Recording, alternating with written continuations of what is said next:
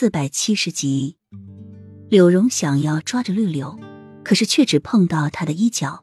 在绿柳走进店内时，柳荣终于鼓足勇气问：“你到底有没有喜欢过我？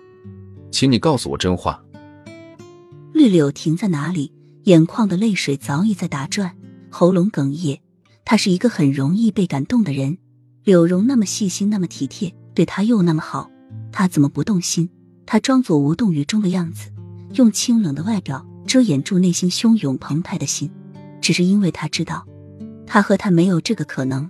他活着的唯一的目的就是为了姐姐报仇，夫人说过会帮助他，那他就把所有的希望寄托在夫人身上。至于柳荣，他不想再伤害，更不想再利用。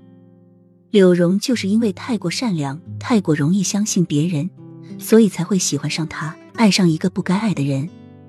绿柳眨眨眼睛回过头时，眸子中是一片清冷。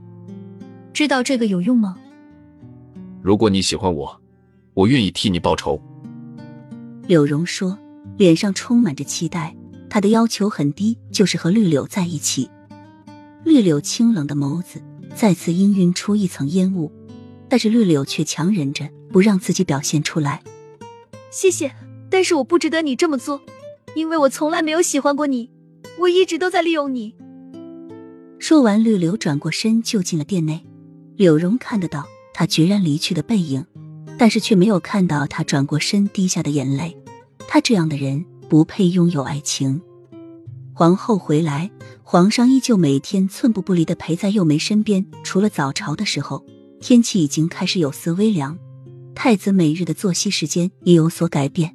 幼梅在上悬桥，看到太子正在湖面上学习游泳。太子每次学习的时候都不喜欢有太多的人打扰，身边除了教课程的老师外，就是一个贴身的宫女。有时候墨尘、慕容锦还有樱花夫人也会来。